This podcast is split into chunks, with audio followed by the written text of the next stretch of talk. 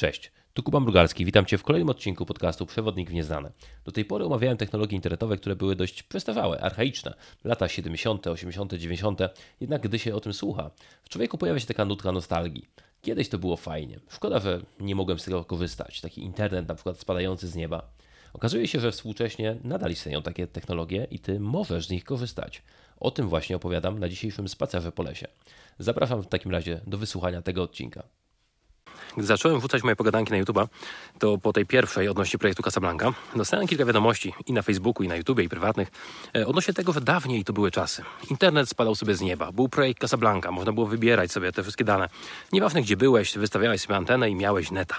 Teraz tak nie ma, net już nie spada z nieba. Nie, nic bardziej mylnego. Tak się składa, że 7 lat po zamknięciu projektu po Casablanca powstał nowy projekt. I ten projekt nazywał się Outernet. E, Outernet był stworzony przez organizację non-profit o nazwie, tu cię zaskoczę, Outernet. E, no i oni wpadli na pomysł, że fajnie byłoby dostarczyć internet za darmo dla wszystkich i wpadli na genialny, nowatorski pomysł, że może by ten internet z satelit rzucać. Zupełnie chyba nie słyszeli o czymś takim jak Casablanca. No i wpadli na pomysł, że dogadają się z kimś. Dogadali się z dwoma satelitami. Satelita pierwszy e, to było Galaxy 19, a drugi to był Hotbird. No i powiedzieli, wiecie co, no, chcielibyśmy zrzucać neta na Ziemię. No więc dostali pasmo, czyli taką przepustowość, żeby można było coś transmitować. To pasmo było bardzo małe, bo to było 10 kilobit na sekundę. E, przypominam, że Casablanca miała 1 megabit, czyli jakieś 100 razy więcej. 15 lat temu. No i teraz co się stało? Oni wykorzystali sobie to i wpadli na pomysł, że dobra, dogadamy się, będziemy transmitować. Tylko na czym to polegało? Polegało to na tym, że oni podzielili cały content, jaki będą uploadować na Ziemię, na trzy, na trzy kategorie. Kategoria pierwsza to był content korowy, czyli taki content, który zawsze będzie dostępny. Dniem i nocą, kiedy będziesz chciał, zobaczysz sobie na przykład Wikipedię. Nie całą oczywiście, bo to się nie zmieści, ale takie korowe, najważniejsze artykuły. E, następny content to był content sponsorowany, no bo jeżeli jakiś sponsor zapłaci pieniądze, aby znaleźć się w streamie, no to w takim razie się w tym streamie znajdzie. Kolejny kategoria kontentu to był kontent pochodzący z karuzeli. Oni wpadli na pomysł, zupełnie nie słyszeli na pewno o czymś takim jak Casablanca, że można byłoby głosować, jakie strony znajdą się wewnątrz tego, e, tej paczki transmitowanej na Ziemię. No i ludzie głosowali i w ten sposób tam się różne fajne rzeczy trafiały. No i co jest rzucane na ziemię? Na ziemię zrzucane jest coś takiego, jak na przykład hmm, teksty, treści właśnie z Wikipedii, co wspomniałem. E, są jakieś artykuły z e, portali typu CNN, BBC. E, są też podcasty. Tak, miniaturowe odcinki podcastów, takie po kilka minut dosłownie. Chyba raz w historii nawet jakiś reportaż w BBC w formie wideo przetransmitowali. Weź pod uwagę, że to jest transfer 10 kilobit. To po zaokrągleniu będzie nie wiem ile tam z 2 kilobajty na sekundę? Jakoś tak, to jest słabiej niż modem. Mm, tylko chodzi o to, że jak oni się dogadali z tymi satelitami, to mieli problem, jak to odbierać na Ziemi. Bo wpadli na pomysł i takie fajne reklamy nawet na YouTube znajdziesz, że można byłoby zrobić to tak, że trzeba jakiś taki pomysł mieć, jak zbudować samodzielnie narzędzie do odbioru. To znaczy oni mieli ideę, że każdy człowiek, który będzie tam miał elektronikę pod ręką, będzie w stanie odbierać ten sygnał. No i wpadli na pomysł, wszystko się stało, tylko zaczęli zbierać na Indiegogo e, pieniądze na pierwszy pierwsze urządzenie, które miałoby odbierać sygnał satelity. To pierwsze urządzenie nazywało się Laten, e, czyli latarnia. Wyglądało jak latarnia, takie pionowe coś. Stawiasz sobie to gdzieś na polu przed sobą, czy tam na dworze, jak jesteś z Warszawy. No i teraz o co chodzi? E, to coś zbiera sygnał satelity.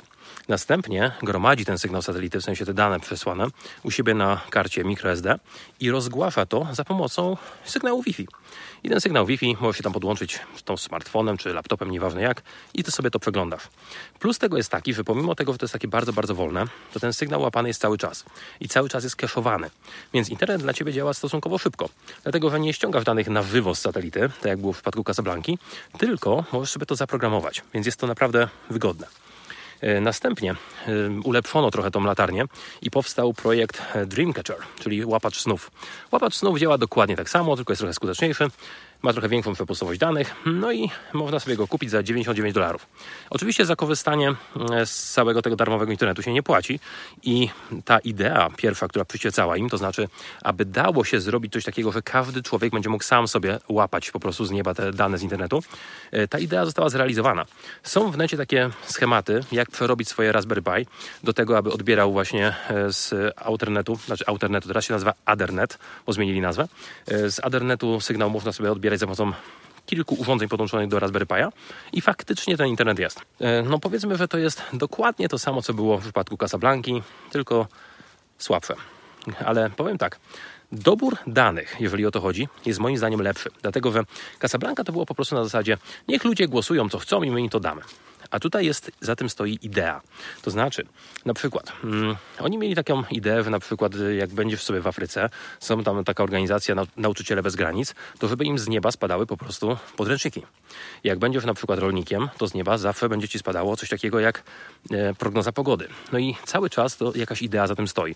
Więc można powiedzieć, że jedna trzecia całego transferu zużywana jest na realizację celu, swojej takiej idei dostępności do internetu. Jedna trzecia jest zużywana na sponsorów, no i jedna trzecia jest zużywana na to, co ludzie chcą. E, Ludzie chcieli na przykład Twittera. I tak, umieścili tam w środku Twittera, oczywiście nie na żywo wszystkie wpisy z Twittera, tylko chodzi o to, że mają bota, który subskrybuje najważniejsze konta, typu załóżmy e, prezydent Trump, albo BBC News, albo jakiś tam, nie wiem, e, papież Franciszek i kopiuje ich tweety, łączy w jedną taką mega długą stronę i publikuje. Mało tego, opublikowano też taką możliwość, jak wrzucanie swoich plików do internetu. Możesz wrzucić dowolny swój plik, znaczy dowolny, pod warunkiem, że jest pożyteczny społecznie i nie waży więcej jak 10 kg, e, na przykład plik tekstowy i opublikować w internecie. Wszyscy będą mieli do niego dostęp. Na przykład, jak zbudujesz sobie jakieś urządzenie i chciałbyś schematami się podzielić, to wrzucasz te schematy do internetu i jakiś rolnik na środku niczego będzie mógł sobie te schematy ściągnąć, zbudować i będzie to pożyteczne. Więc coś takiego jak Casablanca nadal istnieje, da się to przeglądać i jest zupełnie darmowe.